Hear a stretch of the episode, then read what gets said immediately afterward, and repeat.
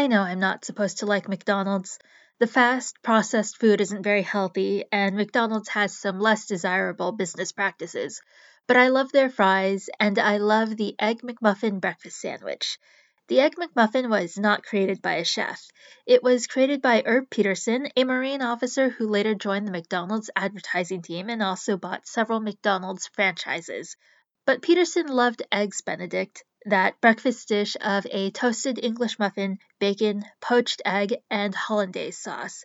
So in his spare time, Peterson tinkered around until he came up with an English muffin, bacon, fried egg, and cheese combo that could be made in a fast food restaurant. I should note that this was an open-faced sandwich with only one slice of bread. Now, in 1972, McDonald's did not serve any breakfast items, and the company owner Ray Kroc had no interest in serving breakfast.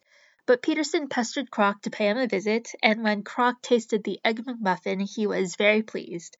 So after the addition of a second piece of bread on top of everything, the Egg McMuffin became the first McDonald's breakfast item and is still served to this day.